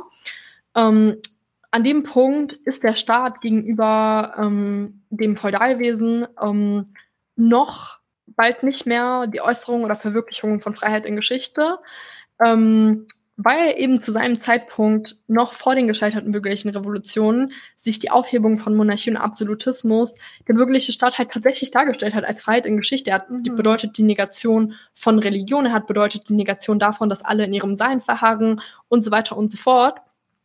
Marx lebt und schreibt in einem Zeitpunkt, wo die Widersprüche des bürgerlichen Staates mit Freiheit, also dass der Staat quasi das Hindernis für Freiheit geworden ist, das, was Marx und Engels und später ähm, Lenin und alle ihre Abfolger, die sich mhm. wirklich so Marxisten nennen dürfen, als Bonapartismus bezeichnen. Nicht wir. nicht wir. wir. uns noch nicht Marxisten Auf nennen. keinen Fall. Wir sind so die also Kakerlaken, die unter Marxismus laufen. So, also so, ich finde es immer richtig krass, wenn Leute heute sind so, ah, ich bin Marxist und ich bin so, ja, wo ist deine Revolution, wo ist deine Partei? So, ja. so dieses so, ah, ich bin Marxist, weil ich habe einmal Marx gelesen, verpiss dich. So, also ich bin immer so sehr unbeeindruckt von sowas. ich sag immer so, wir sind auch Teil derjenigen, die vulgär sind und ich meine ja. das auch wirklich. Und mit wir meine ich uns alle, auch alle, die ja, zuhören, uns, so. Uns I got you. Uns hier am Tisch. Alle, alle, alle. ähm, Marx schreibt eben zu einem Zeitpunkt, wo die Arbeiterklasse sich als potenzielles historisches Subjekt von Freiheit mhm. herausbildet. Ne? Also wo die Bewegung von Freiheit in Geschichte nicht mehr die Form des Staates annimmt, weil eine reale Arbeiterbewegung existiert, weil vulgärer Kommunismus, den Marx scharf kritisieren wird, existiert mhm. und weil der bürgerliche Staat schon in Widerspruch zur Freiheit geraten ist, durch autoritäre Eingriffe zum Beispiel. Also ne, später werden wir sehen, so was in den ähm, im Bürgerkrieg in Frankreich und so weiter von Marx und Engels beschrieben wird als der bonapartistische Staat. Aber genau, also spezifisch im Bezug auf die Form, die Freiheit für Hegel und Marx annimmt, also was sie als das Subjekt der spekulativen Einheit sehen. Nur in Bezug darauf würde ich sagen, unterscheiden sie sich. Und mhm. diesen Unterschied können wir dialektisch erklären. Ne? Können wir daran mhm. erklären, wie sich die Gesellschaft für diese Leute dargestellt hat. Ja. Ja, okay. Also alles Gelernte wieder vergessen. Das ging mir auf jeden Fall so vor ein paar Wochen. Ähm, bei Hegel findet nicht alles in den Gedanken statt. Mm ähm, genau. Ich bin immer sehr so intrigued von diesen äh, Kommentaren, weil da sind echt richtig viele komische dabei. Ja, ja, ähm, beachte das nicht so. Ich gehe nachher durch mit den ähm, Fragen, dass wir nochmal schauen, wer welche Fragen hat. Ja. Ähm, genau, aber jetzt erstmal weiter. Mhm. Ähm, in diesem Beitrag von dir mhm. argumentierst du ja, dass das Scheitern der Linken zusammenhängt damit, dass sie nicht mehr dialektisch beziehungsweise ähm, dialektisch materialistisch über die Welt nachdenkt. Und das ist ja jetzt auch mhm. ne, in unserem Gespräch schon ein bisschen ja. angeklungen. Mhm.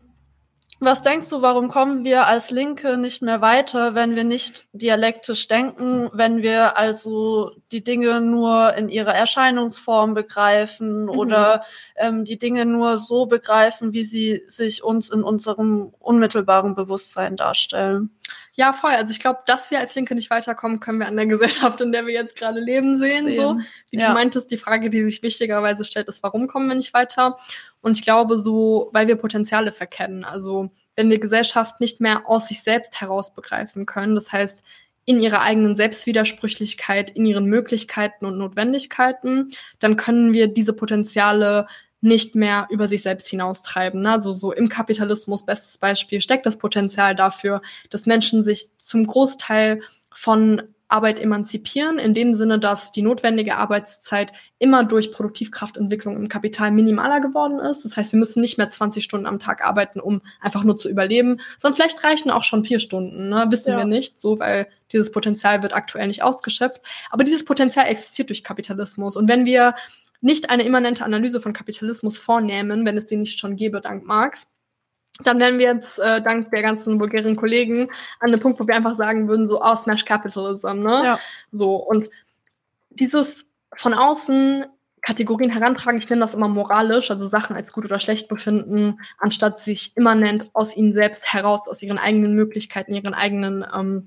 Notwendigkeiten mit ihnen zu befassen und ihre Widersprüche und wie diese Widersprüche wieder neue Potenziale aufwerfen, zu analysieren, dann reden wir an Gesellschaft vorbei. Ja. Und ich finde so, es gibt dafür so viele Beispiele. So, ich habe, als ich mir so Notizen gemacht habe, war ich so ta ta ta ta ta und habe tausend so Sachen aufgeschrieben Beispiele. und war dann so, okay. wann, wann findet das am Ende? ja, ich so ne einfach bestes Beispiel Leute, die so die Geschlecht willkürlich über individuelle Akte aufheben wollen, indem sie zum Beispiel sagen, ja, keine Ahnung, gender mich so oder so. Mhm. Oder ähm, ja. Rassismus, indem wir nur sagen, ja, keine Ahnung, Rassismus spaltet die Klasse und dann so, ne, fertig, so dann sind wir fertig mit Rassismus, ja. anstatt immanente Analyse vorzunehmen. Yo, was ist Geschlecht? Was sind die Potenziale in Geschlecht, die über Geschlecht hinausweisen? Mhm. Was ist Rassismus? Gibt es nicht in internationaler Arbeitsteilung, in äh, Imperialismus ein krasses Potenzial auch für Arbeitersolidarität. Ne? Also mhm. eine, eine Möglichkeit von Imperialismus ist Arbeiteraristokratie, internationale Arbeitsteilung und Rassismus. Das ist die Möglichkeit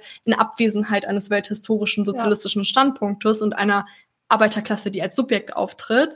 Eine andere Möglichkeit ist internationale Solidarität des Sozialismus so, ne? Also so, es gibt Potenziale und wenn wir sie nicht verstehen, wenn wir Gesellschaft deswegen nicht verstehen, wenn wir nicht mehr Gesellschaft in ihrer inneren Bewegung ihres Inhalts, der sich in einer notwendigen Form darstellt, ne, erinnert euch einen vorher, das ist das, was Dialektik ist, verstehen, sondern von außen moralische Kategorien an sie herantragen, dann können wir sie nicht verändern. Mhm. Ja, ich glaube, das ist so mhm. das, was passiert. Und das ist ja eins zu eins das, was die Gesellschaft heute zeigt. Ne? Die Linke hört auf, Gesellschaft verstehen zu können, gleichzeitig damit, dass sie sie nicht mehr in sie eingreifen kann. Und was passiert, ist einfach eine Gesellschaft, die verfault. Das ist eine Gesellschaft, in der alle Potenziale liegen bleiben. Ja. Das ist übrigens Lenin, ne? das sagt er in Imperialismus, in seiner ja. Imperialismus-Schrift, dass die Welt anfängt zu verfaulen. Ähm, ja, weil Potenziale so überreif werden und nicht genutzt werden mhm. und einfach liegen bleiben. So. Und was wir sehen, ist einfach eine Welt, die in der es ständige Finanzkrisen gibt, in der die Welt so wegen Klima sowieso untergeht, so in der ähm, ne, ständig irgendwelche rassistischen Übergriffe ja. stattfinden, in der Kriege stattfinden und so weiter und so fort. Also so real, wo sind die Potenziale für Freiheit? Sie sind da, aber sie werden nicht genutzt, ja. so weil wir sie nicht sehen können. Wo wir bei Verfäulnis sind. Du ja, hast bitte. ja jetzt schon sehr gut das Verfäulnis unserer Zeit sozusagen beschrieben.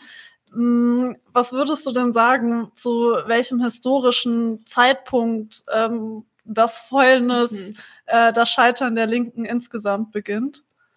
Ähm, ich würde sagen, ähm, das Scheitern der Linken beginnt ähm, mit Reformismus, ähm, Opportunismus innerhalb der Sozialdemokratie der Zweiten Internationalen.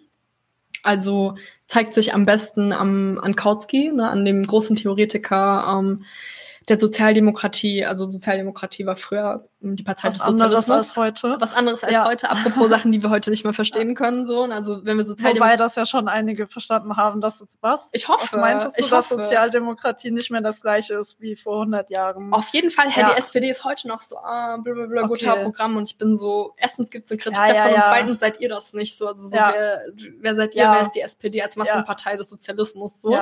aber okay. Okay, aber ähm, das haben, glaube ich, schon ein paar Leute ein bisschen klarer als jetzt so Bruder, ich hoffe. Äh, These, Antithese, Synthese. Ich hoffe. Also ich wenn das so ist, dann freue ich, ich mich schon. sehr. Wenn das so ist, dann freue ich mich sehr. Aber genau, also ne, in, innerhalb der Sozialdemokratie, bestes Beispiel ähm, Kautsky, ähm, der ne, die größte eigentlich Figur ähm, des ähm, Sozialismus ähm, des frühen 20. Jahrhunderts ist.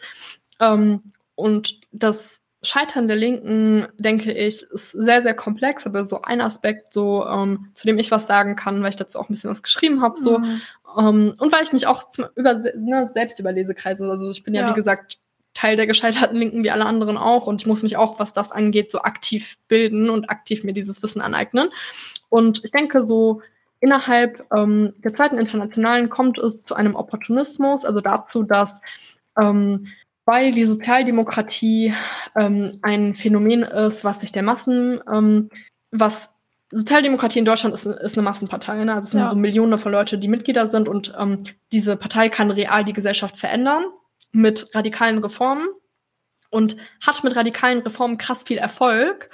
Ähm, und hat mit Arbeiterbewegung krass viel Erfolg und im Zuge von, im Verhältnis zum Kapitalismus, im Verhältnis ähm, zu einem Kapitalismus, der ähm, sich auf seiner höchsten ähm, Finanzkapital- und Monopolstufe befindet und ähm, sich ausbreitet und sich verallgemeinert in der Welt und ähm, ne, ähm, Länder kolonisiert und dort über Monopol krass viel Profite abschöpft, also das, was wir extra Profite oder Surplus-Profite nennen.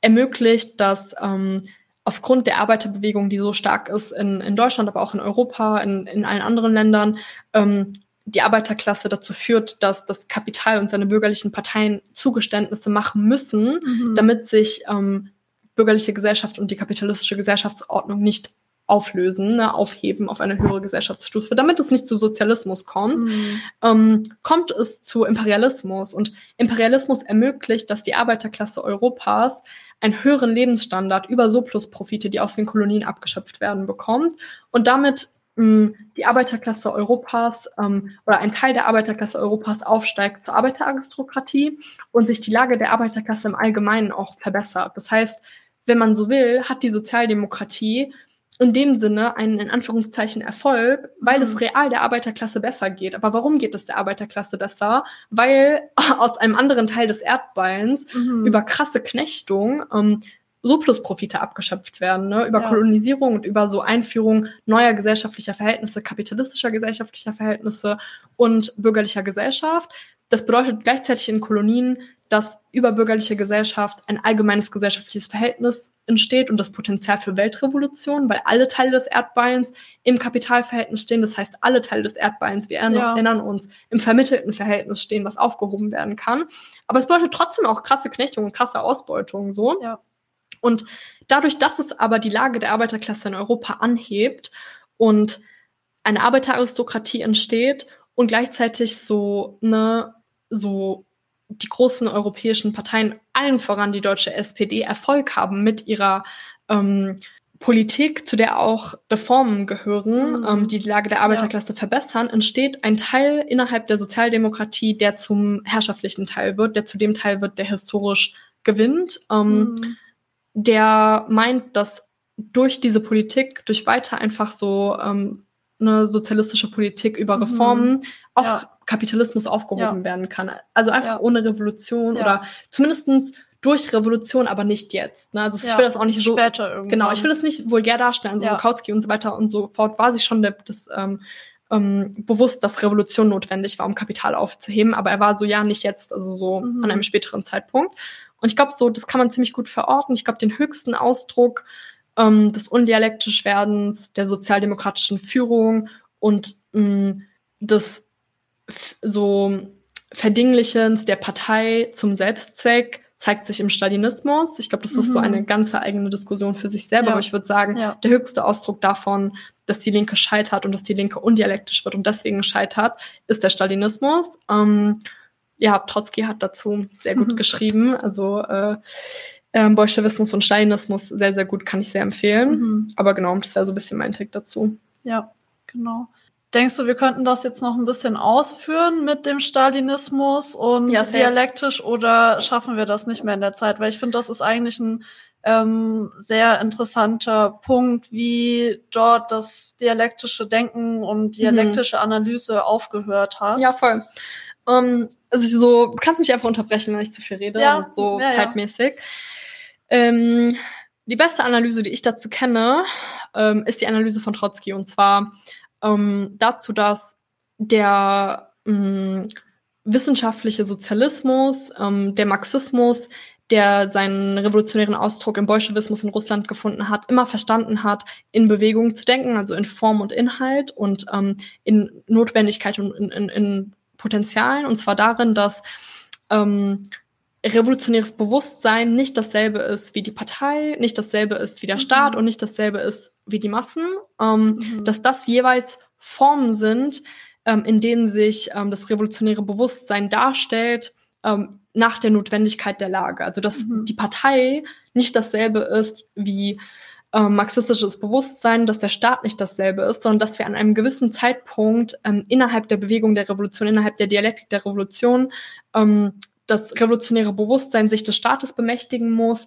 als Hebel, um Revolution zu befördern. Mhm. Und an dem Zeitpunkt, an dem Revolution befördert wurde, ähm, sich dieses Bewusstsein wieder als etwas anderes darstellt. Mhm. So, ne? Also so mhm das würde nicht am Anfang, also chronologisch am Anfang der Revolution passieren, so, sondern es würde viele, viele Jahre ja. dauern, ne, bis quasi die Bedingungen dafür geschaffen werden, dass der Staat verfallen kann, ja. also bis Arbeitsteilung aufgehoben wurde und so weiter ja. und so fort. Aber genau, also vielleicht erstmal als wichtigsten Punkt, das, was Stalinismus kennzeichnet, ist, dass das Bewusstsein darüber, dass ähm, revolutionäres Bewusstsein, sozialistisches Bewusstsein, Marxismus ist nicht der Staat, mhm. ist nicht ja. so die Masse, ist auch nicht die Partei. So, ja. die Partei ist nicht Marxismus. Die Partei, ja. so, der Staat ist nicht Marxismus, die Massen sind nicht Marxismus. Du bist nicht dasselbe wie die Massen, du bist nicht dasselbe wie der Staat, du bist nicht dasselbe wie die Partei, sondern das sind nur Formen, die du jeweils annimmst, nach den Bedürfnissen der Situation mhm. und die du auch wieder abschreifen musst, wenn sich die Notwendigkeiten aufgelöst haben und wenn du mit den Notwendigkeiten in Widerspruch kommst. So.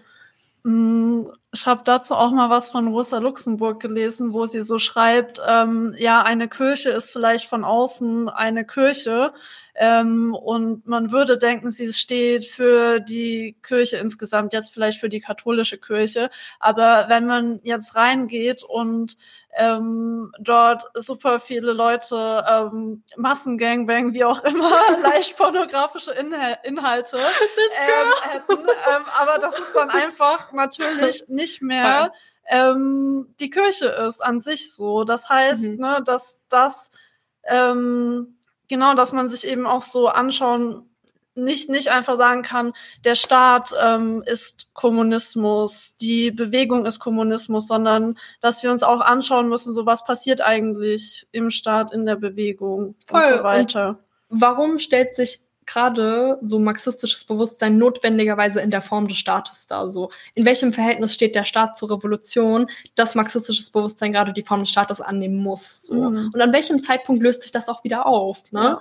Und in dem Moment, in dem das Bewusstsein darüber, dass das alles notwendige Formen sind, die aber in ihrem Werden verstanden werden müssen, weicht und der Stalinismus quasi mh, mm, das Bewusstsein verdinglicht, das heißt, Sozialismus ist der Staat so, mhm. ähm, das ist ein Ausdruck von undialektisch werden und das kommt nicht von nichts. Das kommt nicht davon, dass Leute irgendwie dumm waren, sondern es kommt durch eine objektive Situation, in der die Weltrevolution, also internationale Revolution, nicht eingesetzt hat, in der, mhm. ne, also die russische Revolution ist das Resultat von orthodoxem Marxismus. Die war nie gedacht als irgendwie Revolution in einem Land, sondern diese Revolution sollte passieren. Es gab Potenziale dafür, dass Revolution auch in Deutschland passiert, dass Revolution in anderen Ländern passiert und dass dadurch ein gesamtgesellschaftliches weltrevolutionäres Verhältnis entsteht, in dem der Staat in einem anderen Verhältnis steht zur Revolution, als es in Russland dann der Fall war. Weil was tatsächlich passiert, mhm. ist, dass Weltrevolution nicht einsetzt und die russische Revolution alleine bleibt und damit so die Notwendigkeit entsteht für einen krass zentralisierten, noch, also ich meine, durch ja. Revolution selber entsteht das Bedürfnis für einen zentralisierten Staat, aber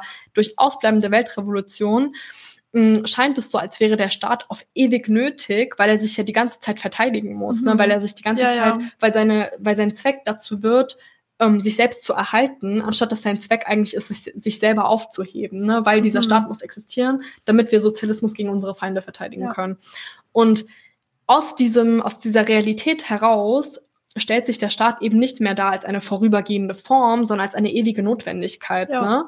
Und das führt zu dem undialektisch werden innerhalb des Bewusstseins eines Teils ähm, der Bolschewisten, eines Teils ähm, des, des Parteiapparates und des Staates, ein anderer Teil, der dialektisch bleibt, ne, Trotzki und so weiter, das, was später als Trotzkismus bekannt wird, ähm, versteht eben, warum ähm, die Revolution in sich selbst widersprüchlich geworden ist und warum aus der Revolution das Potenzial entstanden ist, durch ausbleibende Weltrevolution dafür ähm, für die Bürokratisierung und für das zum Selbstzweck werden von sozialistischem mhm. Staat.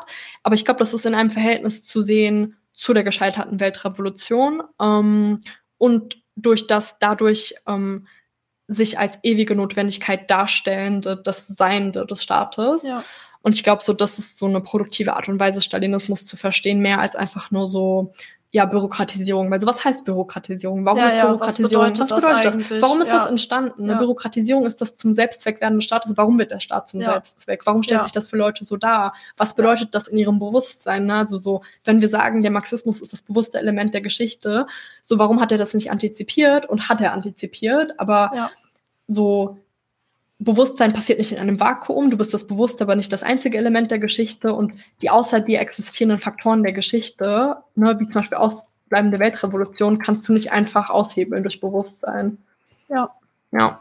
Okay, du hast jetzt ähm, schon gesagt, Marxismus als bewusstes Element der Geschichte. Ich würde, bevor wir ähm, zu den Fragen vom Chat kommen, weil ich habe die gesehen, ich habe die mir notiert, ich habe die auf jeden Fall im Hinterkopf. Voll cool, ich habe nichts gesehen. Ähm, genau, würde ich dich noch eine Sache fragen und ja. zwar, wenn wir das Ganze jetzt aus einer politisch oder organisatorischen Perspektive betrachten, was denkst du, welche aus Aufgaben sich für die Linke ergeben daraus? Was bedeutet all das, was wir gerade besprochen haben, für linke revolutionäre Politik oder Politik, die revolutionär sein will.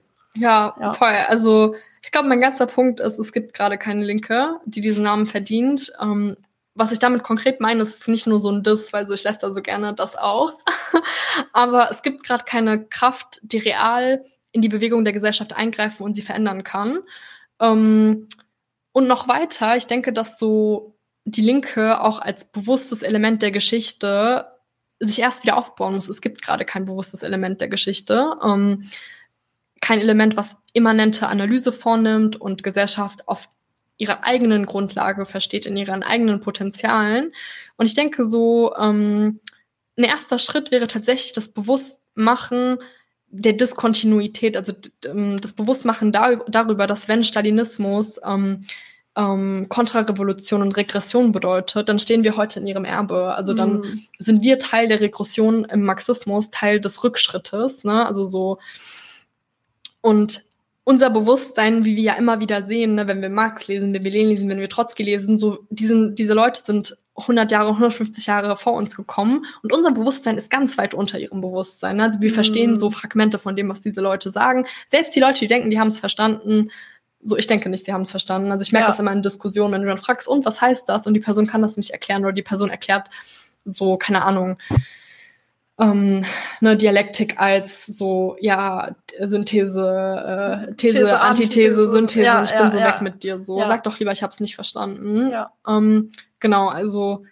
zu der Frage, so was bedeutet das für linke revolutionäre Politik? Welche revolutionäre Politik? Ich kenne keine. So. Ja. Und ich glaube, das ist notwendig, so dass es keine gibt. Das ist nicht irgendwie einfach nur so, ja, Leute sind dumm, so, das ist so, das wäre eine moralische Erklärung, sondern immanent, so, wir können uns angucken, wir können erklären, warum es heute keine Linke gibt. Und ich glaube, das ins Bewusstsein rufen darüber, dass wir im Erbe der Regression stehen, ist schon ein erster Schritt so, um an einen Punkt zu kommen, wo wir wieder Bewusstsein erlangen können, wo wir wieder zu zum Teil des bewussten Elementes der Geschichte werden können, was ähm, das Bewusstsein so schaffen kann für ein historisches Subjekt. Ich denke nicht, wir sind das historische Subjekt so. Und ich glaube, so das zu verstehen ist so erstmal Punkt hm. eins. Okay, okay, sehr gut. Ähm, deswegen vielleicht nicht mehr ganz so arrogant sein, nicht mehr denken, dass ja. wir alles perfekt verstanden Voll. haben, uns Voll. wichtige Fragen stellen. Ähm, Voll.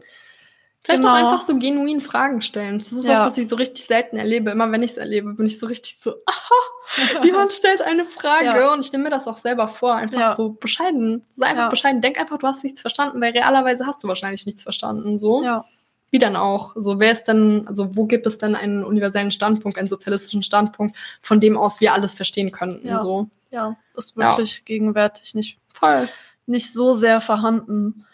Ähm, gut, dann würde ich als letztes nochmal zu den Fragen aus dem Chat übergehen. Ähm, wir haben die dieses Mal am Ende gemacht und eine davon ist von Nightmare Reality, mhm. nämlich Ui. ist dann Dialektik die Methode von immanenter Kritik? Mhm. Ähm, Dialektik ist immanente Kritik, aber Dialektik ist gleichzeitig immanente Kritik. Um, im Sinne davon, dass wir uns bewusst sind, dass Sachen sich in immanenten Widersprüchen bewegen. Also so, das war der ganze Punkt, den ich ganz am Anfang gemacht habe, dass Dialektik mhm. eben nicht nur eine Methode ist, sondern Dialektik ist auch real, wie sich Gesellschaft bewegt. Das heißt, Dialektik ist das Bewusstsein über die reale Bewegung und diese reale Bewegung findet in sich gegenseitig setzenden, aufhebenden und negierenden so Verhältnissen, also in Widersprüchen statt, so. Und die kannst du nur immanent analysieren. Also ja, in dem Sinn ist Dialektik ähm, die Methode immanenter Kritik, aber Dialektik ist auch mehr als immanente Kritik, weil immanente Kritik ist deswegen möglich und nötig, weil Sachen sich innerhalb ihrer selbst in Widersprüchen bewegen. Und Dialektik ist das Bewusstsein machen dieser Widersprüche, darüber, dass wir sie uns immanent angucken, würde ich sagen. Okay. okay. Ähm, dann würde ich noch zur zweiten Frage übergehen, die auch von Nightmare Reality ist. Und zwar.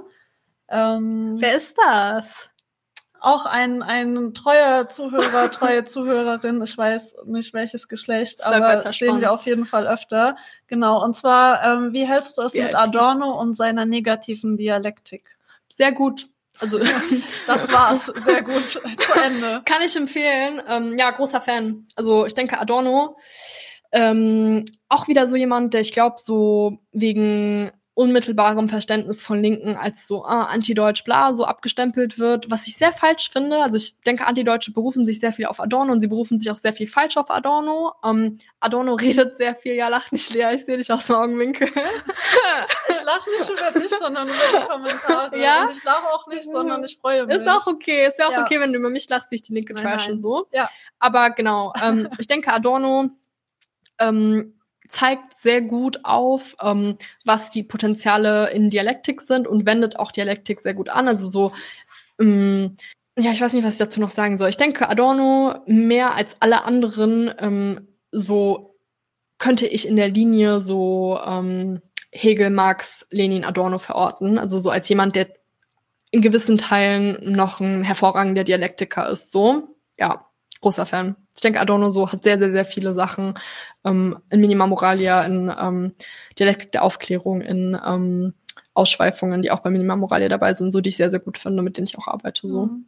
Ja, darüber so was, ähm, das was die Schwierigkeit im Subjekt-Objekt-Dualismus ist, sobald die Arbeiterklasse aufhört, über ähm, als parteiorganisierten Sozialismus das Subjekt von Geschichte zu sein, was das bedeutet, was mit Gesellschaft passiert, wenn ihr Subjekt verschwindet. Genau ja, großer Fan. Ähm, dann würde ich noch eine als letzte Frage dich mhm. fragen. Darüber haben wir jetzt schon so ein bisschen gesprochen. Ähm, ne, darüber, wie Dialektik uns hilft, zum Beispiel Frauenunterdrückung, Geschlechterverhältnisse zu verstehen oder auch Rassismus. Diese Frage ist jetzt so spezifisch ähm, auf ähm, Patriarchat. Ist du wieder von derselben Person? Ja, ja. Sehr treu, sehr wissbegierig, sehr, sehr wissbegierig. Schön. Herz, er macht genau das, was du wolltest. Voll, richtig gut. Ich freue mich, ähm, das. Genau, und zwar, inwiefern hilft Dialektik bei der Analyse des patriarchalen Gewaltverhältnisses? Ähm, ich denke, Dialektik hilft bei der Analyse von allem, aber ähm, von Patriarchat auch, weil wir uns da dort auch wieder fragen, okay, was ist das, was sich als Patriarchat darstellt? So in warum bewegt sich der Inhalt von Patriarchat in der Form von Patriarchat? Was ist der Inhalt? Was ist widersprüchlich am Inhalt? Ne? Also was ist in, widersprüchlich an dem, was sich als patriarchale Gewalt darstellt? Also ne, ähm, Eigentumsverhältnisse, gesellschaftliche Produktionsverhältnisse, die sozialen Formen, die sie vermittelt über bürgerliche Ideologie annehmen und ähm, genau uns einfach anzugucken, so was sind die inneren Widersprüche, was für Potenziale birgt das, also was, was für ein Potenzial birgt zum Beispiel das Aufheben von Privateigentum ähm, dafür, was so patriarchale ähm, Gewaltverhältnisse hattest du es, glaube ich, genannt, so ja. ähm, wie ja. sie sich darstellen und wie sie sich äußern, so ja, sowas. Also ne, immer angucken, so was ist das, was sich als patriarchales Gewaltverhältnis darstellt? Was ist der Inhalt davon? Warum stellt sich das notwendigerweise in dieser Form dar?